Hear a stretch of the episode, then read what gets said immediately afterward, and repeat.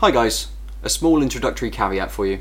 In this episode, we discuss Konami leaving large budget console game development. And since recording this, it's been reported that Konami's UK community manager Graham Day has said Konami are not leaving AAA development. So just remember that through our absurd babbling. Thanks!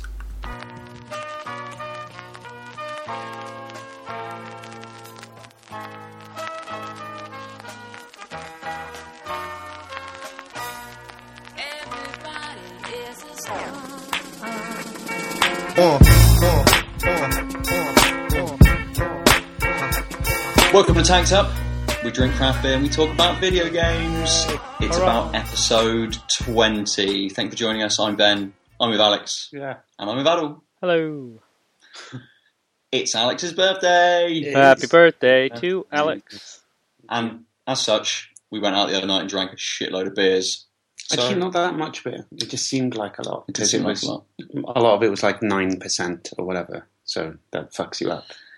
Yeah, just a little bit. So we're going to talk about those beers in a moment. We're also going to talk about some games that we played, and we're going to have a little discussion about Konami and the joy that they have been over the last sort of few months and everything that's been coming out of Japan. Um, but we're going to drink some beers Yeah. today. Um, let's start with this Bibble, Bibble. which is a Oh, can of wild beer.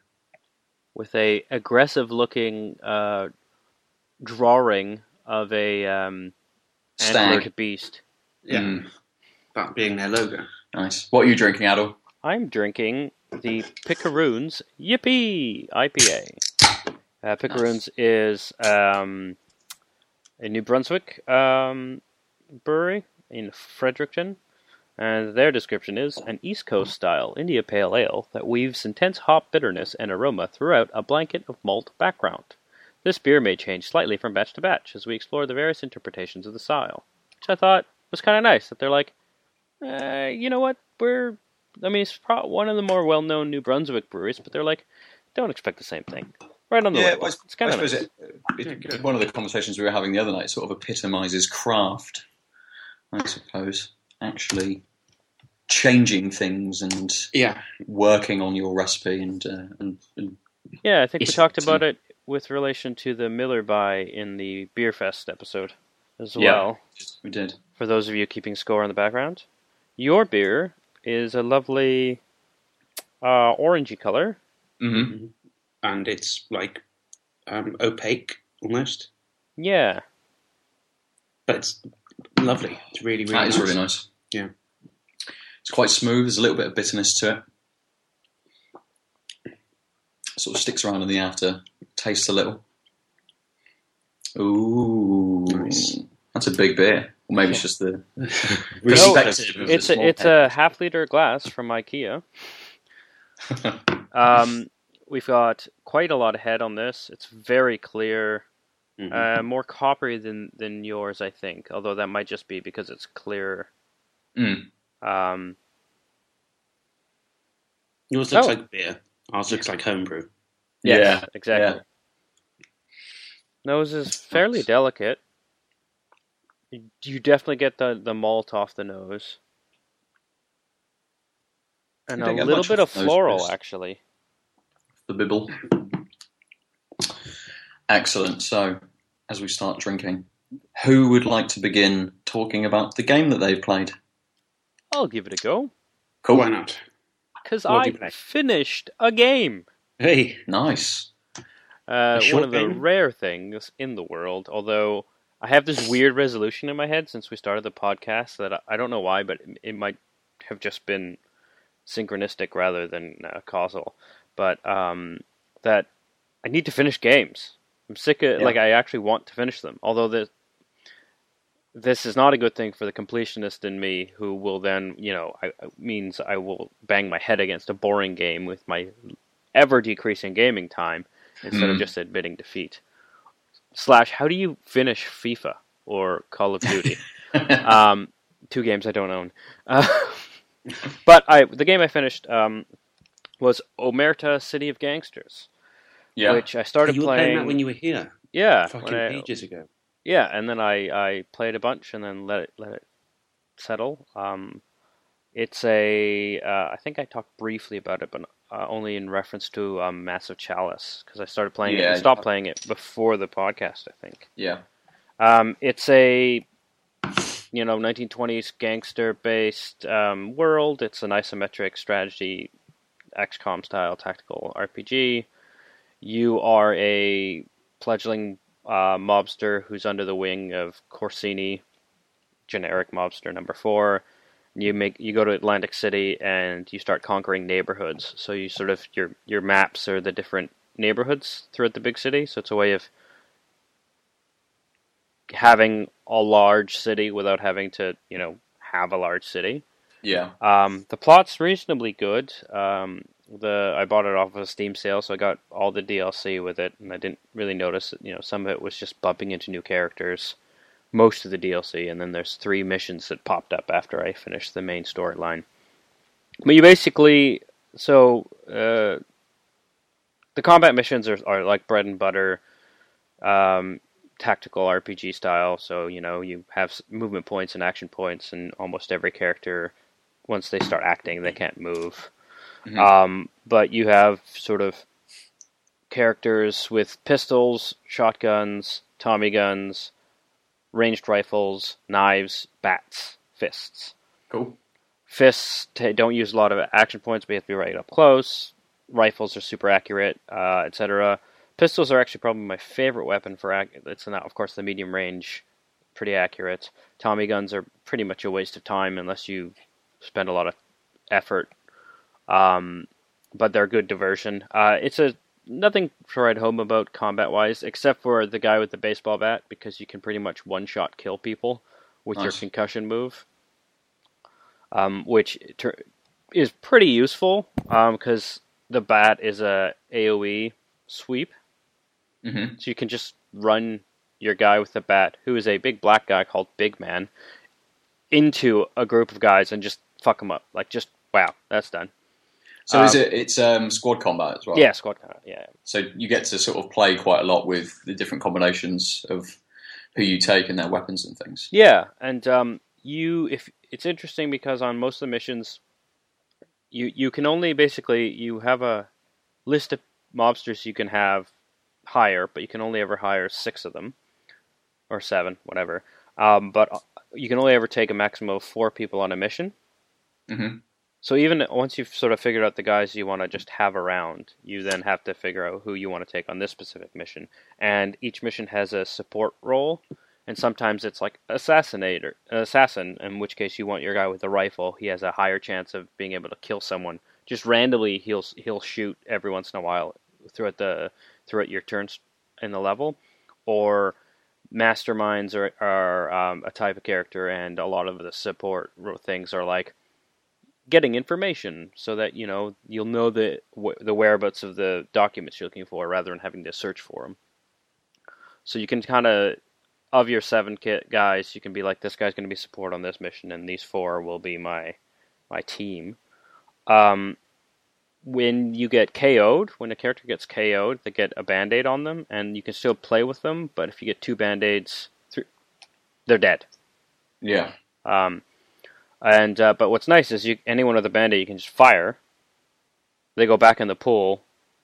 You hire someone else once they've healed, which is just a time limit unless you build a clinic. Um, you get them back. Like there's no reper- that no one minds losing their job for an indeterminate amount of time.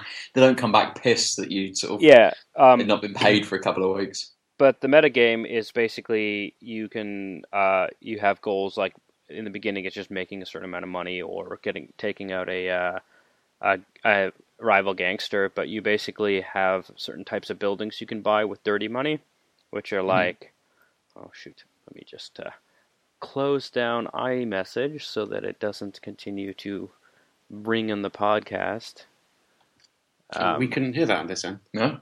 Yeah, but it's. I'm pretty sure it showed up on the podcast. Let's just leave it um, okay, so uh, so you can like set up distilleries, speakeasies, uh, underground boxing rings, uh, storage, gun running, smuggling, a whole bunch of things that give you different. Basically, there's dirty money, there's clean money, there's liquor, there's alcohol, there's firearms. Those are sort of resources. Um, So different. other gangs that you're fighting for these resources? Um, so those are just resources you can sort of accrue. Like there's there'll be other buildings that uh, are like there'll be a smuggler, an independent business smuggler that you can buy arms from.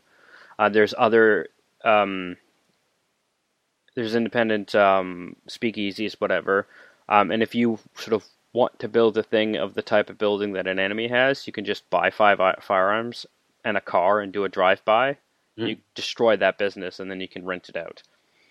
Okay. Um, so, but I can aggressively aggressively expand and take yeah, business. exactly. And then when you get to the point of the game where you can start making clean money, you can then buy sort of regular buildings, which can be hotels, casinos, Mm. lawyers, clinics. The lawyer slows down your heat level accruing, which if um, you get to five stars, basically you either have to use a bribe that you have in your pocket because you've been playing a good strategy, or fight a combat mission to survive not going to jail. Otherwise, Okay. game's over. Um, So there you're- there are certain um, missions against sort of like police and things like that. yeah, and that's all in the meta game level. Yeah. Um, But the game's really hard to lose because over time you'll get these sort of missions you can just assign characters, which are in the categories of beer, liquor, firearms, money, and special. And literally, there'll be a guy being like, "I'm selling forty beer for three hundred dollars," and then there'll be a guy like, "I'm buying thirty-five beer for five hundred dollars." So you can just send two of your char- like a character. You just so you can you never really get stuck on a mission with Mhm. um, not having enough money or resources. You can always sort of play the missions that it randomly spawns to your advantage. It just takes longer time, and then your heat will slowly increase. But it's really forgiving. So, um, if you, and if you want, you can just basically take over the city before you really engage with the plot on any given map. Map, Okay. which was sort of what I was doing. Yeah. Uh, the one thing I'd say is you once you get a good strategy for making money, um, you don't really you sort of ignore half of the building types in favor of what's most efficient. Like I'd make a brewery and a boxing arena upgrade the boxing arena so it sells the beer. Then I'd make a loan shark, an accountant, and some bookmakers. Bookmakers boost the boxing arena, get more dirty money. Counterfeiter will make money so long as the heat's down, and then the loan shark just gives you interest on all your dirty money, and then you get the accountant will change dirty money to clean money, and then whatever I want. Like, Like- so it, it can be quite formulaic as well. You Yeah, can sort of so- set it up in a way where you can very easily um, just just process all of this money and, and start to get in all of your resources and stuff. Would you? Uh 'cause it sounds very similar to something like Massive Chalice and, and XCOM and games like that. Would you pick it over either of those No, games? no, I think so. Well, I played it a bunch over like a week. If Alex, you can back me up on this. Yeah, yeah, Um, yeah. and the plot was it, was it was a nice gangster theme, and the plot was pretty good. But then a couple neighborhoods in, it it was pretty stagnant as far as like the plot. It was just like okay, now you, I got the formula for the basic approach to a level, and the plot was more like now there's this rival gangster in this neighborhood, and you're starting with lots of money or less money, and that was like the Mhm. only variation. And so I stopped caring about the narrative, and the gameplay was some of the mi- combat missions were were tough in different places because they were sort of those are internal maps, right? So they they can be completely different. There's like construction yards and whatnot in the combat. Uh, but other than that, it was just like when I died a couple times uh, on a stupid mission. Uh, I was just like, okay, I'll take a break because I'm banging Mhm. my head, and then I, nothing made me come back to it Okay. until now, six to eight months later, when I was uninstalling games off of my computer. Like, oh, I should finish this before I uninstall it. And turns out I was on the last city. Well, fair enough. Fair enough. But uh, Massive Chalice is probably the one I'd get. I'd pick if I'd say stra- tactical strategy RPGs. cool. Excellent. So on that note, Time for a beer. it is another time for another beer. Um, Moor revival. Yeah, sounds good. The the, uh, the bibble was nice, but you don't get much of it being in a can, especially when you're splitting it between two people.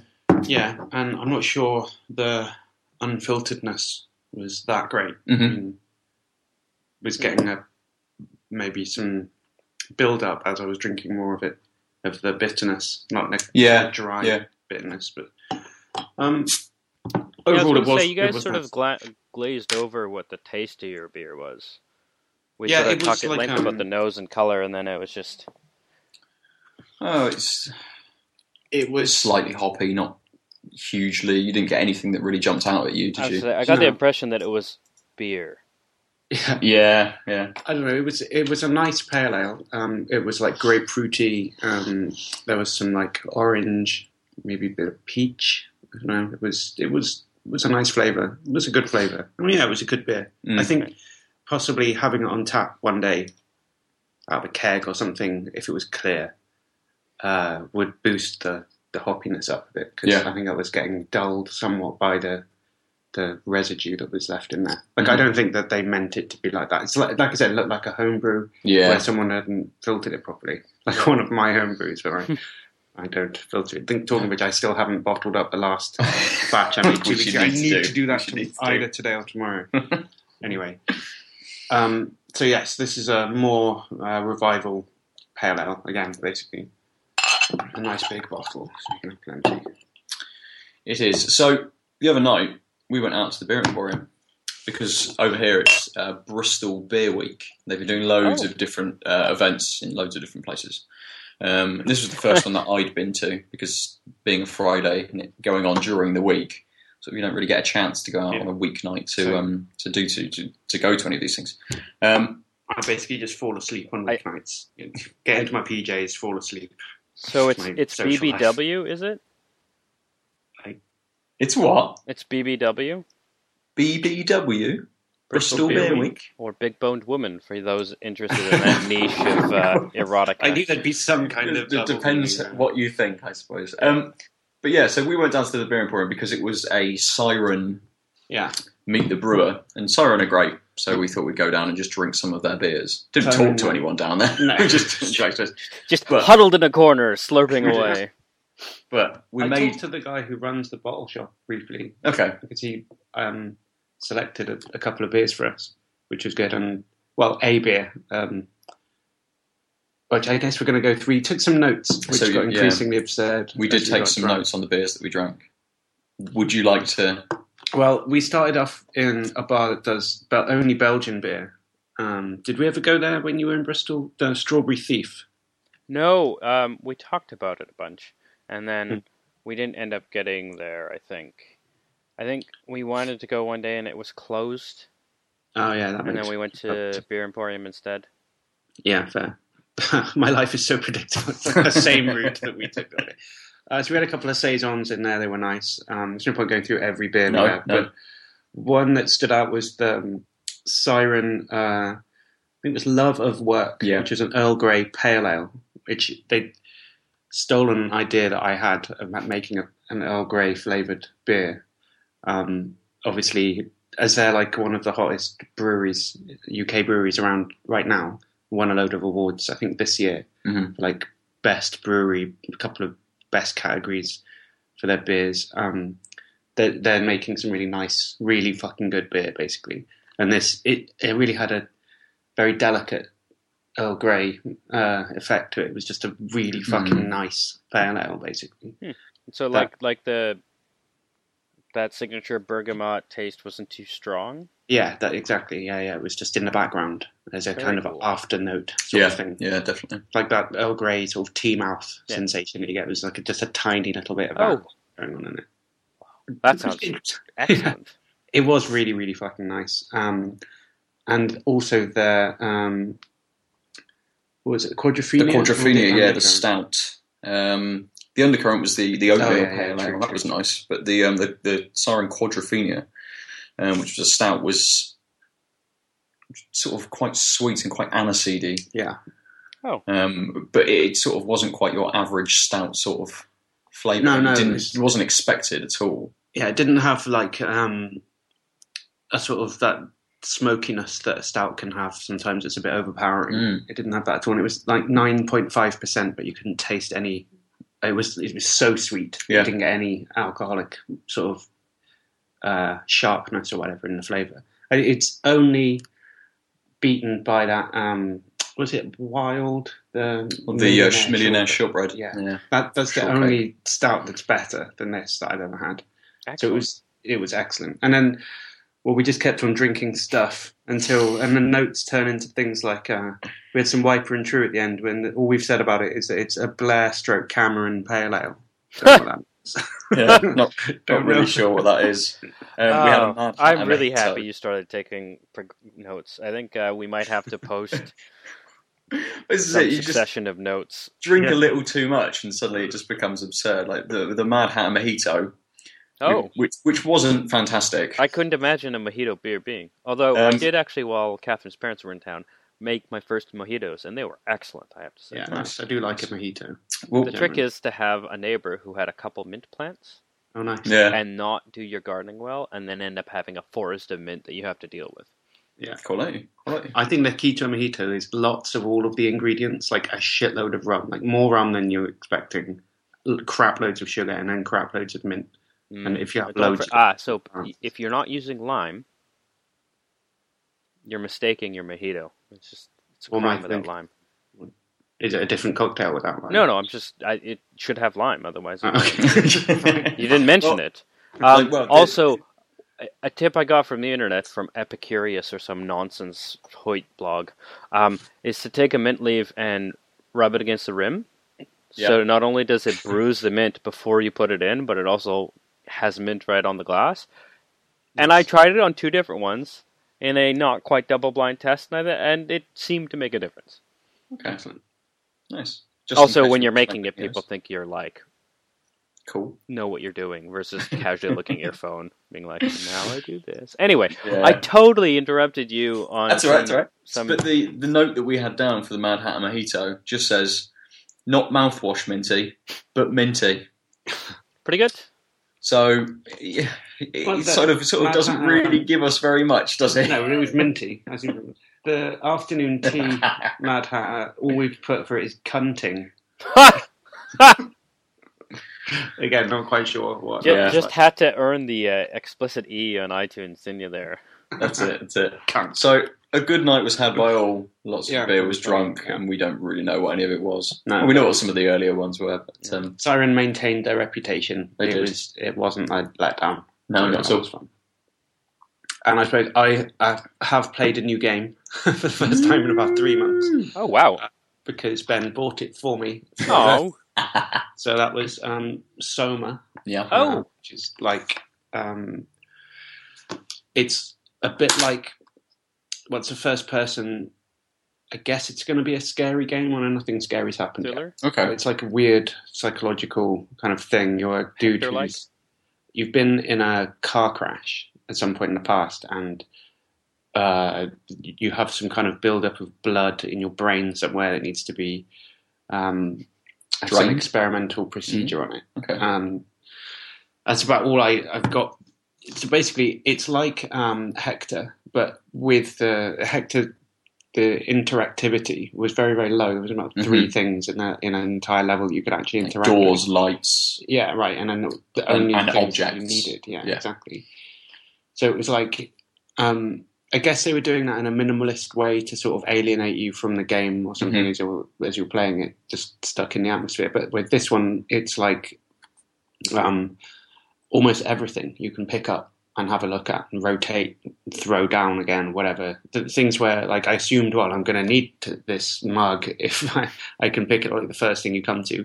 Obviously, you don't. I just had to like took me a while to realize that like every, you can just pick everything up. Every door opens. All the cupboards have things Oh, in. wow. You can pick them up, and yeah, it was so. So like, uh, like a very sort of tactile immersion versus Hector's Yeah. sort of. Yeah, yeah, absolutely, and and beautiful as well. Everything was stunningly like the the um like you know I dropped a um, a glass bottle on the floor. It didn't smash, but it it rolled sort of Oh, backwards quality. and forwards. For, Oh, cool. It's like it was just uh, really small touches that Yeah. made it like seem really uh, realistic and things. So yeah, wonderful aesthetic so far. I only played it for about forty minutes, so um, I haven't really done anything in there Mhm. yet. But it's uh, yeah, it's intriguing. Um, and I played a bit of um, of Hotline Miami the other day and, and Oh. completed a level that I've been stuck on for about well since you were here. Oh, wow. So um, I don't know. I'm on like level fifteen or something now. I haven't Right. touched it since I was there, actually. Yeah, There's a sense of satisfaction in doing it. Yeah, definitely. Still enjoying it. Yeah, yeah, yeah. I mean, I play it like in little bits, like because it's so quick, you can just die and then start again. hmm That you can just like, I don't know, get an intense run of it. Um, Yeah. And I have to stop because it's it's a bit sort of I know, the intensity of it. I was just- say aggravating. Yeah, yeah, that's right, aggravating. yeah. So- I think with with Hotline Miami, it is a game because of that quick restart. You can just keep playing, but you do get to a point where it does just get a little bit too much and it's a little bit too intense. Yeah. yeah. You have to sort of uh, uh, try and have it in short bursts, and even though you can restart, and maybe a level only takes. Or, you know, you're in it for two minutes before you then have to restart. You can easily play for half an hour. Mm. Sort of, Yeah, yeah. you try and play a little bit more than that, and it starts to get to you a little bit, definitely. And so the level I did was, um, well, I think the level I'm on now, you you're actually attacking. So yeah, my guy, I think my guy actually died, and now I've come back as like some other guy or Are something. I don't you really no? uh, Did you say spoiler alert?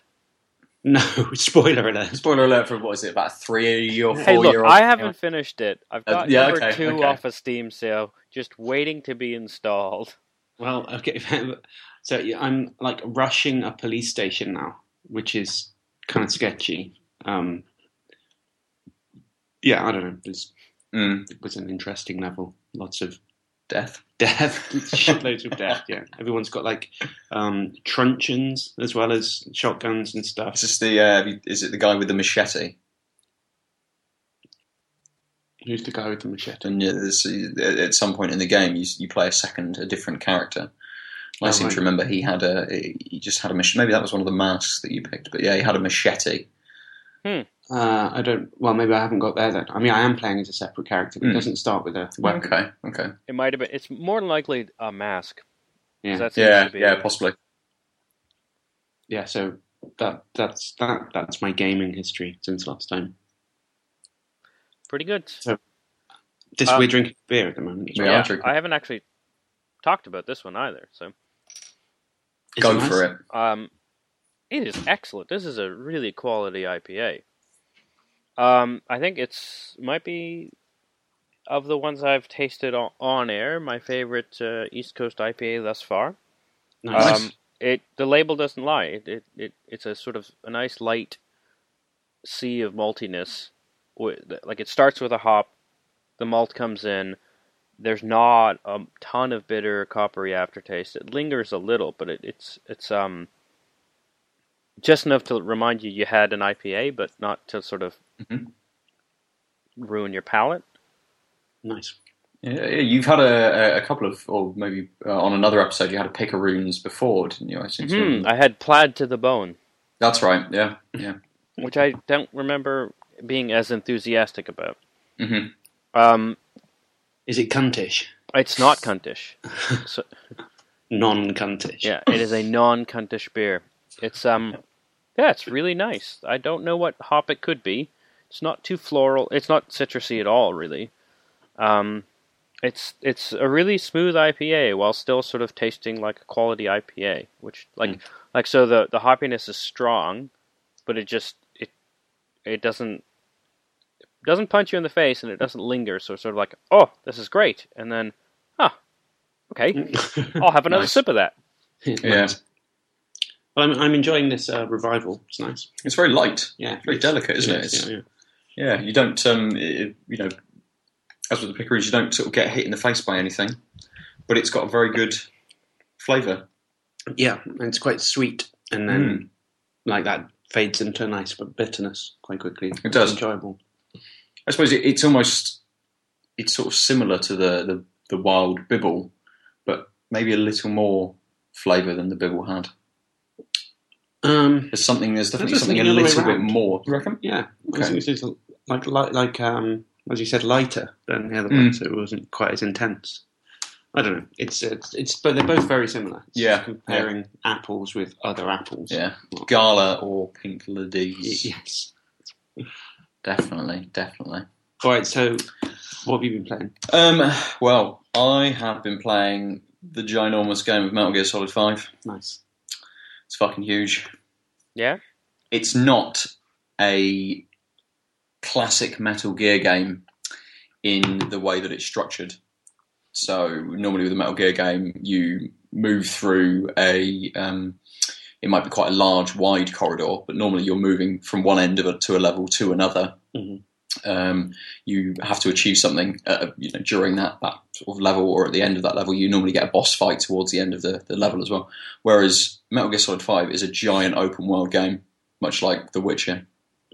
Um, and you can sort of pick and choose the missions that you go and do, um, whether you go and do side missions um, in between doing the mission. So you don't always have to progress the story. Like a normal Metal Gear game, it's all about the story, Mhm. and you progress through the story, and everything you do um, just just moves you through. Whereas this, you can sort of take breaks, you can do extra bits, you can go off and sort of just explore the world as such, which is quite nice. But it's not, apart from sort of mechanics and the way that um, you, control the character and the characters themselves, it's not quite a Metal Gear game. Hmm. Um, Are which you is saying there is- aren't four hours of cutscenes? so there's been barely any cutscenes at all. What? Yeah, exactly, exactly. I mean, so it's not a Metal Gear game. It- Well, it, it almost seems like it is the the evolution of a Metal Gear game for the next generation of hardware, for uh, hardware that can support uh, this kind of game. Um, and it seems like it is the right way that this series, or the, the way that this series should go. But it's just missing story so much, and that is what I enjoyed about the Metal Gear games. I love the story of Metal Gear, even though it's absurdly convoluted and, and, and, and insane and all over the place. Um, and the continuity just is ridiculous because you, you get the first two games where you're Snake and then you're Raiden, and then the third game you're the bot or your big boss. So that's then set in the 60s, but you're the same character, but you're not because Snake in the first one's a clone of that one, and it's just like, whereas this just sort of it, it follows on from um, Peace Walker, which was on the PSP on the And then- PlayStation Portable. Yeah, it's subsequently Um, released on PSN, so you can play. Yeah, it. yeah. So they did an HD version, didn't they, or an up, slightly up-res version on the PlayStation Three? But I never, I didn't play that. But I Oh, did play. mistake. Yeah, it's meant to be very, very good. But I did play Metal Gear 3, or Metal Gear Solid 3, which is my favourite one of the series, and this one sort of continues on that section of the, the story. Um, but the, the, the really good thing about this game is that it's just so open. You can approach these missions when you go in in sort of almost any way that you want to. Mm. So you might get uh, dropped off from your helicopter, and the, the mission is to go and extract um, a prisoner that um, uh, the, the sort of the op- the opposition forces um, have taken. You want to get them back because they may then give you um, information about where you've got to go next, or they, they may add some skills to the army that you are also building. So there's a, a meta game of you having to build up an army as well. Um, but yeah, you can get dropped into by your helicopter in various points around the map to be able to approach this mission area from whichever way you want to. Nice. You can take whatever weapons you want to take with you, so you can go loaded with um, sort of a machine gun and a sniper and maybe a pistol, which puts people to a tranquilizer pistol. You can go in with all lethal weapons. You can go in with all sort of tranquilizer or stun weapons, so you don't kill anybody. Um, the um, hand-to-hand combat and, and grab mechanics are really good. They're really intuitive, much more than Metal Gear Solid 3 Mhm. was. And sort of Metal Gear, you Metal Gear Solid 3, you, you run up behind people and you try and grab them to be able to choke them out. So it's very silent. You can stealthily then hide them in a locker or something. Yeah. And you'd inadvertently run up and just punch them a couple of times. They would then alert the other people around you. Um, whereas this is it's really fluid. Sort of if you accidentally you know, um, tap the, the restrain button rather than hold it down and maybe tap a, a direction, they will he will almost sort of um, do some kind of uh, like judo throw on them rather than punch them a couple of times for them to be to, for them to defend themselves. So you can have that element of surprise on people still. Hmm. Um, So I mean- does it seem more like a like a Far Cry game then, in that sense of like large map, you could stealth versus balls out. Yeah, yeah, very much. It does have that sort of uh, that element, um, that element to it. Definitely. I mean, uh, with Far Cry, you couldn't sort of stealth a huge amount. You had sort of the like um, melee weapons or bows and arrows and things, didn't you? With um, Yes. with Far Cry. Um, whereas this just offers you a little bit more as well, so you can just go in and, and get. You get a sniper rifle in Far Cry as well. them. Sorry. You get a sniper rifle in Far Cry as well. Yeah, yeah.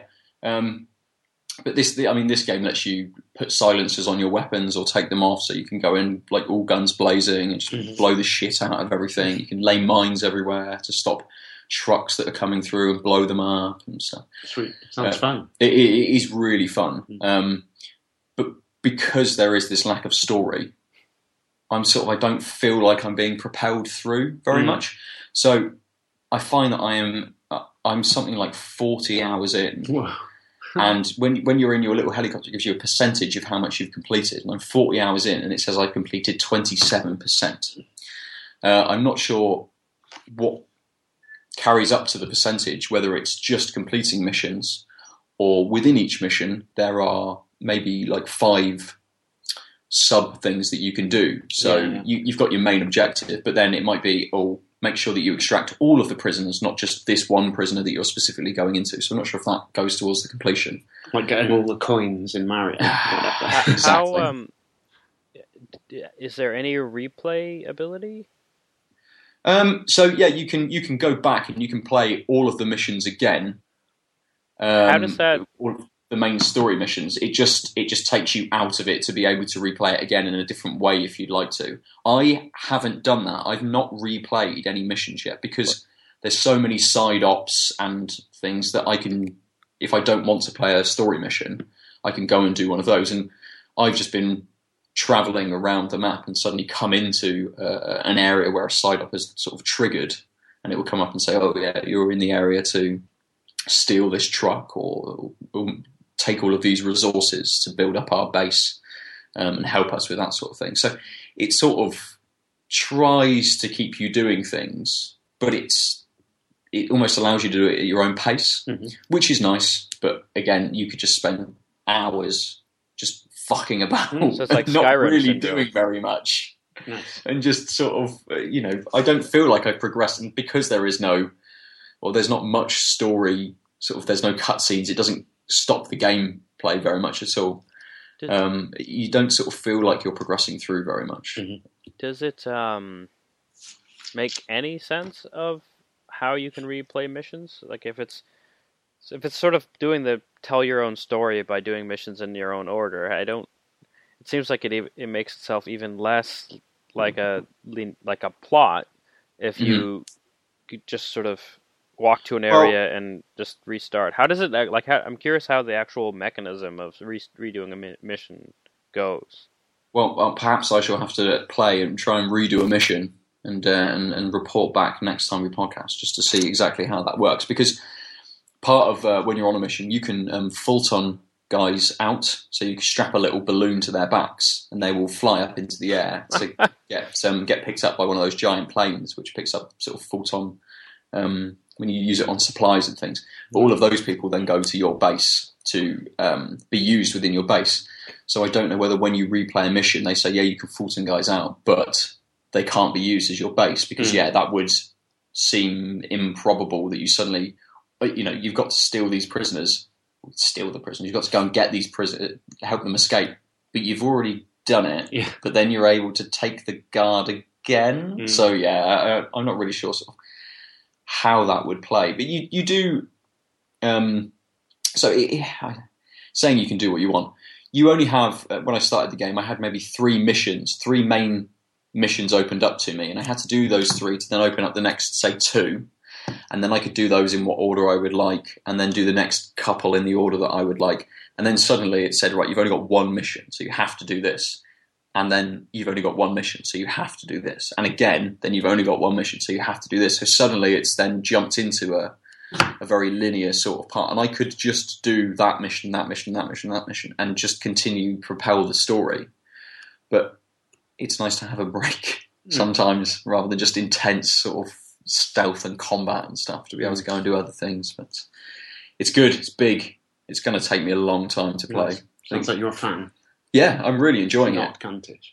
not cuntish. No, there are a few elements of it which we may speak about on another episode, which a lot of people have had issue with. So there's a a, a buddy character Oh no. who assists you on missions, yeah, called Quiet, who is a um, well endowed female who basically wears a bikini. because that's helpful in a combat situation. So, so when you say well endowed, so you mean you see the bulge in the bikini? Is that what you're saying?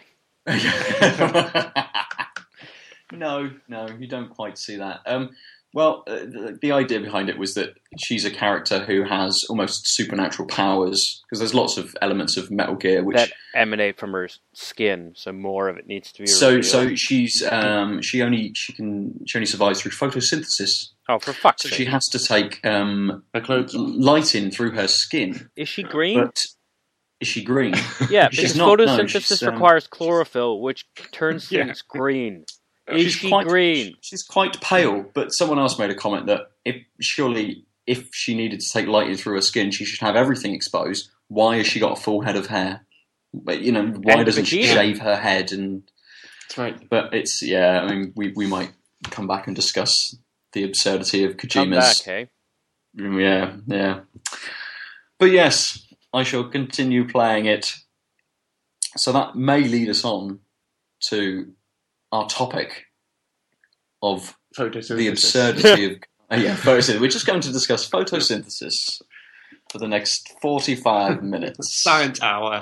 but I think we should probably finish this or start. I'll finish this beer as I've been Yeah. talking for long, and It's open up the final beer. before we get into it. So, whilst, so um, Aadil, why don't you give us an introduction to our topic for our listeners and for Uh, me? we are talking about Konami, um, a company I first uh, experienced on the playing the my favorite sports game of all time, Blades of Steel, on the Nintendo Entertainment System. Um, it was a hockey game because I am Canadian, and uh, and it was the first time I played a game that was a sports game that you could fight in. If you Yeah. hit someone the right way, you could start a fight, which is a big part of hockey, although not officially a part of hockey. Um, and we basically spent hours. Like I had games that were more like brawlers, but we spent hours upon hours playing this game, barely trying to score, but really just trying to figure out what the mechanic was to get into fights and see if we could knock each other out. Nice. Um, so that was the first Konami game that you Yes. played. Um, th- this is the problem with asking me to introduce something, Alex. um, and now uh, we come to Konami, uh, I guess, um, having made quite a few different games in the very sort of critically acclaimed series like Silent Hill, uh, Metal Gear Solid, um, sort of very plot heavy, um, big budget franchises, and um, uh, Super Hexagon. I think that was Terry Cavanagh. Um, yeah, but it's plot driven. Oh, yeah, it must have a massive budget behind Yeah. it because all the Um, well, it's all made in Papercraft. Every, every frame is pre-rendered in Papercraft and Super Hexagon. That- It's a, it's a multi-billion-dollar uh, budget. That's why it's so good. Yeah. Well, whilst, Um, you're, whilst you're explaining, I'm I'm opening another beer. Oh, so we're having the Arbor Montueka. So kind of New Zealandy single hop IPA with Montueka being the hop. So let's see what this is like. No, sorry, yes, carry on. Right. So, um, so that's Konami. Blades of Steel, Silent Hills. yeah, et and they've been they've been sort of making headlines as Of such late. within sort of gaming media for Yeah, because they seem to have of- taken a market-driven strategic change in direction. Yes, very much so. Um, which they've- affects ga- the games we've talking about, except maybe Blades of Steel. Which I'm really surprised now that I think about it that Blades of Steel hasn't been rebooted. But I guess EA pretty much is the only uh, sports company. Um, we got two K.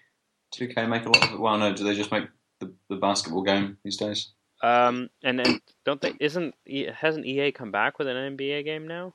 Yeah, but it's not meant to be very good. It's meant to be buggy and shit in comparison. I think to um, to the 2K basketball game. Um, Um, but then Konami make um, Pro Evolution Soccer, oh which used to be International Superstar Soccer, right. um, which this year has um, a lot of people that were reviewing it saying that it's better than um, FIFA 16. That the jump in iteration from um, the last PES game, which I think was 14, it didn't come out last year. Um, Well, that's a lot of head. is yeah, is is really good this year and is, is much better than um, than FIFA 16. Or not much better, but it is better than FIFA 16. It's about time. Um, so yeah.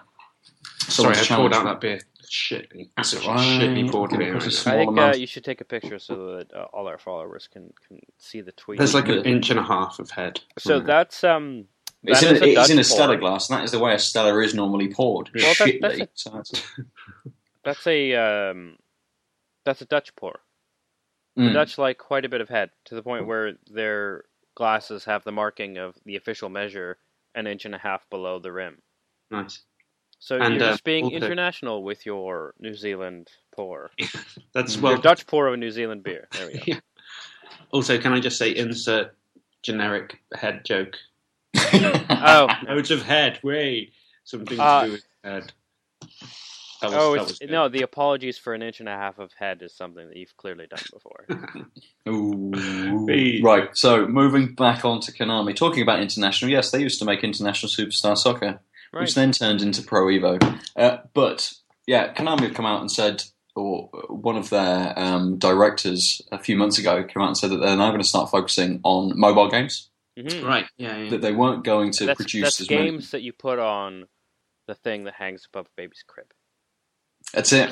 So babies can play. Yeah. Hilarious. That was hilarious. Um, uh, so they, they've, they've said that they're moving away from large AAA games, which has been um, They're bread and butter. been shown in the fact that they cancelled PT, or they, they cancelled sort of Silent Hills, what PT was going to become. They've then turned that franchise into a pachinko machine, which is uh, a, one Oh, of this is those something I didn't know. gambling machines. There's a Silent coin- Hills pachinko machine. Yeah, what How? the fuck? How do you do that? That- that It's just like sense. the themed pinball game. yeah. So it's just a slot machine Yeah. themed to Silent Hills with an absurd trailer for it. um, Can yeah, you I mean, tweet that out?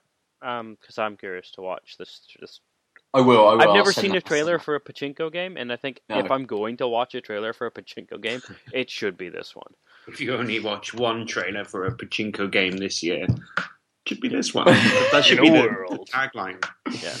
Um, but they've also said that there was issues with their Metal Gear Solid Five because, uh, quite possibly, because it went over budget, it cost a lot of money to make. I think eighty And- million. Yeah, I think it's about eighty million dollars. Um, and whether that's got some kind of bearing on whether they're why they're moving into maybe mobile gaming and, and sort of playing and making different games rather than trying to, to spend all of their money on Well- AAA games. Do you, I don't Uh, recall the name of the mobile game that um, they released in 2010 that just raked in the dollars for them.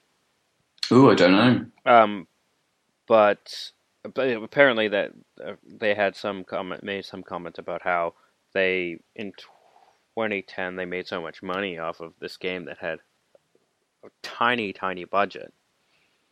Um, that the you know the the investment profit ratio was was obscenely better than any of their other games. Their like their big budget games.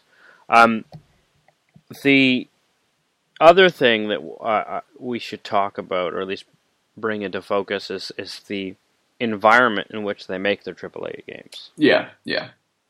because that certainly affects the budget of the games.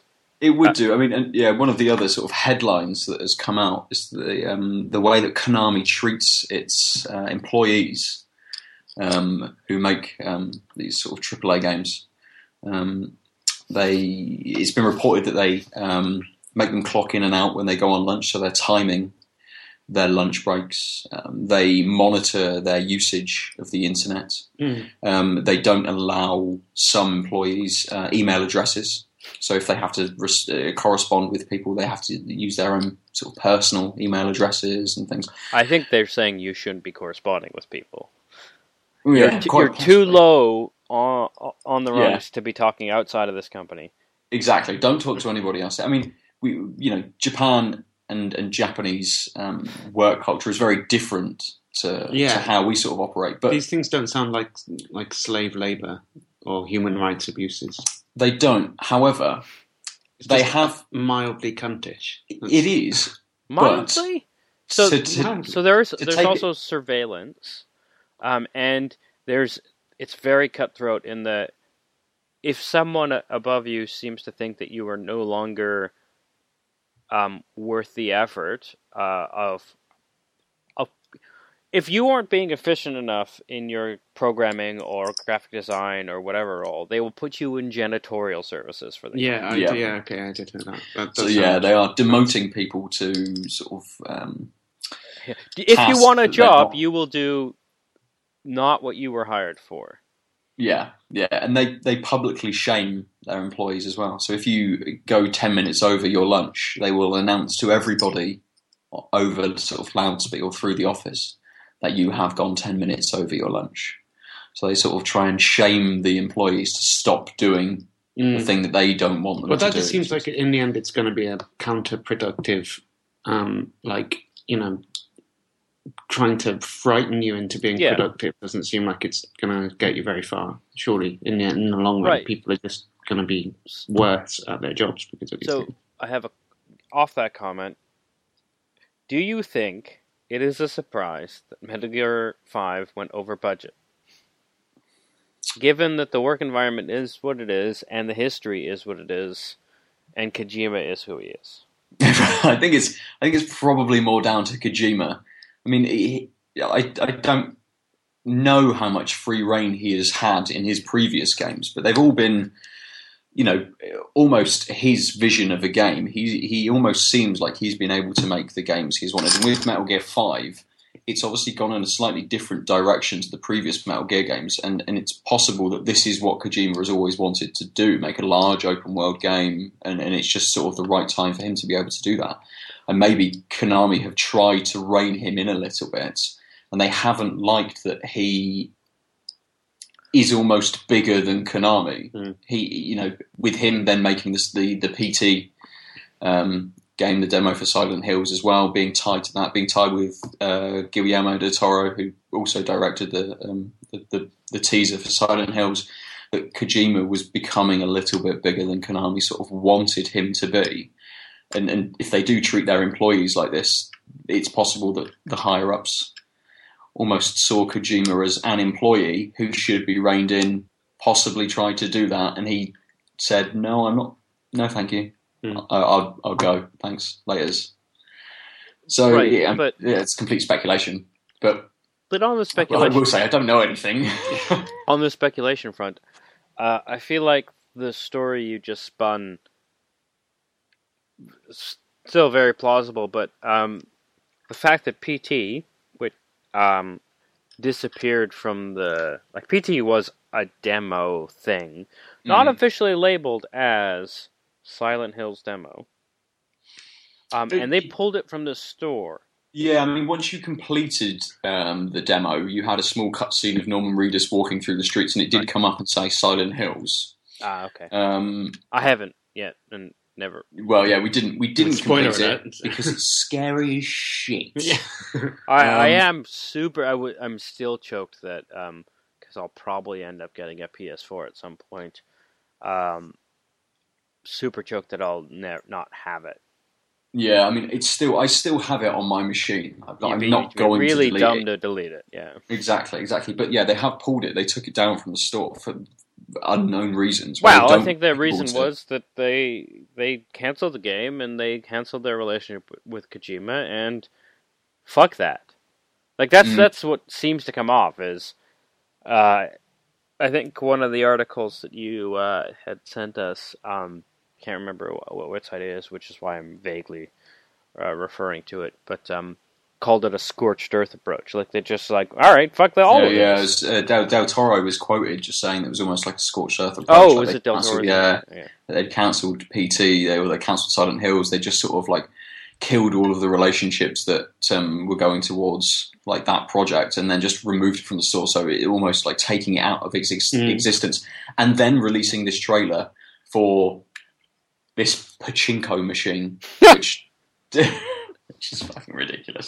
Um, but I just like one point I wanted to make was um, Konami is saying about going towards mobile um, development, and they're going to start releasing uh, more games on their mobile on mobile phones. Like the Japanese game market is very different to how it is over here. Like Nintendo have decided that they're going to diversify and start to bring out mobile phone games, and that's uh, like uh, you you couldn't get a Nintendo game on another system. You could Yeah. only get it on a Nintendo made system. And now they've come out and said, well, you don't need to buy our, if you want to play a Nintendo game, now you don't actually need to buy a hardware because the Japanese market is changing or has been changing. Unless you want to make a Mario play level. games on their phones. Sorry? Unless you want to make a Mario level. Very true. Sorry. But none of us have a Wii U to be able to experience that. No. Yet, but I think Mm, Alex that. has been secretly wanting one. I was gonna let Sam know that maybe a combined birthday Christmas present would be much. Mm, yeah, maybe.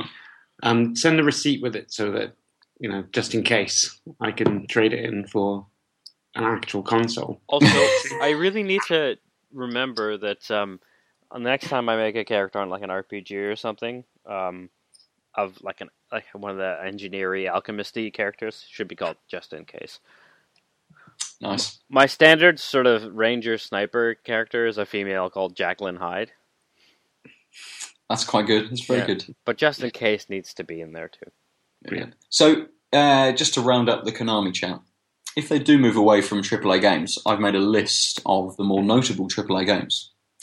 So, it includes Castlevania, Pro Evolution Oh Soccer, shit! I forgot all about Castlevania. Yeah, yeah. Um, Oh, Hills. Balls. They Sorry. now own the rights to Bomberman, What? um, which they bought in about 2012. They absorbed Hudson, yeah. who made Bomberman. So I think they although took them I over. will say it's they've got a B logo. Um, I will say that Bomberman is one of the few titles that, that we've talked about um, that could easily be a mobile game. Yeah, very true. Yeah, yeah, So because I- it's an old game. Like, Yeah. hmm? Because it's an old game. right, but also like It's quite simple mechanics. the concept really, and it? the controls are like walk around, throw up, lay a bomb, and then if you get the right power up, kick a bomb or throw a bomb. Like there's, it's a two button game. Mm. and you could easily make that a swipey sort of thing, like swipe to throw. Um, and it's really fun. And I remember putting a Super Bomberman something PC on all the computers in the IT center when I worked there, and then uh, after hours, um, we used to have giant like eight to sixteen player matches. yeah, Um, that is good fun. Nice. yeah, and and it was super fun, um, or also So, fun. I Um, mean, are are we actually are we worried about this? Are we worried about these games not coming out as large Um, releases? I'd be worried about Silent Hill, like sort of the AAA titles, right? So Bomberman Mm. seems like it'll work, but like Metal Gear Solid, the largest budget one now, you don't you're claiming is a fun, good game that doesn't feel like a Metal Gear game. yes. Yeah. Um, and it's going to be the last of its kind. Uh, Yeah, I I can't. I, think mean, so. outside of Pachinko, I can't see how Silent Hills is going to grip me on a mobile phone. Right? Like maybe Yeah. if it was a mobile phone sim Pachinko simulator, like that you seems to press the translate button, it pulls the lever, Yeah, yeah, press that seems to button, it translate puts in a- really well. Like it's in a dollar. but- touch and drag, touch and drag. yeah, yeah. Well, I mean, so it's not like um. So, so surely there'll be a space like in the market. It's not like you know big budget games are going to disappear now because No, of this. no. So, um, like so- it's a weird move on their part to expand their margins and step out of a an expensive to make so- product so for they- cheap to make one. Well, you know, fair enough to them. I'm not in that industry. I don't really care about mobile games. And I have like one or two games I play occasionally hmm you know, on the bus or something, but like I'm not. I don't. I wouldn't pay for a mobile game. I mean, maybe there's some other market somewhere, but like that's never going to push back the boundaries of games. It might put, push back the boundaries of what mobile games can do. But Right. they're always going to be like poor equivalents of a powerful console or Except PC. so, a lot of a lot of mobile games have been ported to PC really poorly and put on Steam, um, which I think we should talk about uh, as a topic actually Yeah. another week. But I guess really it comes down to is is there a license that you will miss because like Metal Gear, this is sort of seems like it'll be the last one Mm. No, yeah, of the Metal Gear nature. It seems like they, they might make more games that are called Metal Gear, but I doubt they'll they won't have Kojima one, so the vision's gone, Mm. and Yeah. they probably won't have they'll they'll not have the platform centric development. Um, I originally was like, oh, Silent Hills, that's gonna suck that it doesn't um uh it won't it, it won't be around. But then I think like Hector, Soma, Mm. there's a Yeah. whole bunch of sort of Yeah, exactly. indie So- games are doing scary first person or third person, but thrillers a lot better than than Mm. the last few entries in Silent Hills anyway. So okay. Uh I think that if franchises die, it's not necessarily terrible because Yeah, yeah, we I have agree. franchise problems in video games. Mm, Yeah, the games industry is massive. Yeah. Um, and there's there's loads there's loads of players. So I mean, it's a strange move for these guys. It's like it sounds like Ferrari have decided that they'll make you know three door hatchbacks instead of ah, but like but it turns One. Out there are way more three door hatchbacks sold than Ferraris. So Well, yeah, exactly. But then, like, it doesn't mean that there won't be any like nice cars made if they made that move. It just means that strangely for them, they've decided they don't want to make good cars anymore. They want to make shit ones and make more money. Well, weird to do that. It kind of shows passionless capitalism at work. Bottom line rules everything. Mm. Fuck that. Sounds like a load of bullshit to me. But you know, fuck them. Don't want to do that. So they may not be missed too much. Slight, a few IPs possibly. Um, but we're going to finish it there for the week. Yeah. Awesome. So I really like this Montueka. yeah, this Is Montueka that your is favorite really beer good. of the? Uh, I Yes, think the Montueka, definitely. yeah, the Arbor. It's very um, nice. in Full of flavour. Traditional Halifax style, I will just give a recommend or not recommend. I thoroughly recommend the Yippee IPA, Nice. if only so you can say Yippee IPA. Um, but really also because it tastes fucking good. Excellent. Um, so for another week, we've been tanked up. I'm feeling a little bit tanked up at the moment, actually. So that's Another week. might be a well, couple of probably. beers. Yeah, yeah, At some point in the future. Um, yes, next week. Oh, week how, um, how do we blah blah blah blah blah?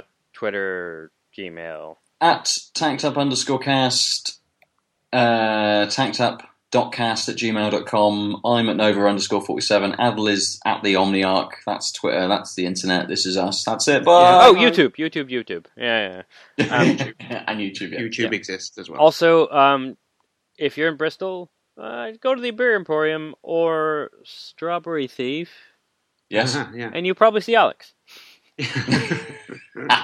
Randomly ask people if they're me. Just go up to someone and say, Happy birthday. Yeah. Might not be their birthday. Yeah, it might be. the odds are this isn't going to be released today on Alex's birthday. So it so- definitely won't be true, unless you wait a year and then try that. Mhm. That might work. And all of our conversation is well outdated. Yeah. Excellent. Laters. Cool. Ciao.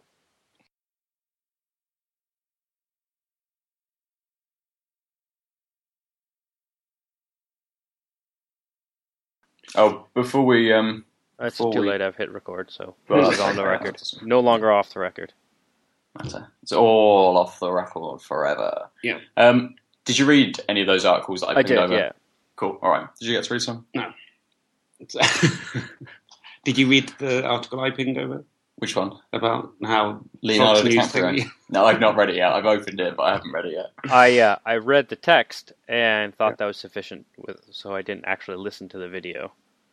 No, it that- seems that- like punching down, though. What do you mean? like picking on the ignorant. Like there are gaffes. Okay, this isn't a substantive. like this doesn't prove to anyone that that Fox lies or distru- disrupts the truth. Um, distorts. No, the that's truth. well documented. I mean, this is. I know, funny. but this is just like a oh, a guy on the news fucked up. Okay, but he's got a very anti like Fox rhetoric about it that I actually didn't appreciate because it felt really forced. Mm. Like it just gives ammunition to the defenders, being like, "Look, you guys are being ridiculous." Well, all right, fair. I just thought it was funny. This is clearly uh, means I need to work more on my dissertation because I'm not uh, exhausting my ridiculous analytic analyticity.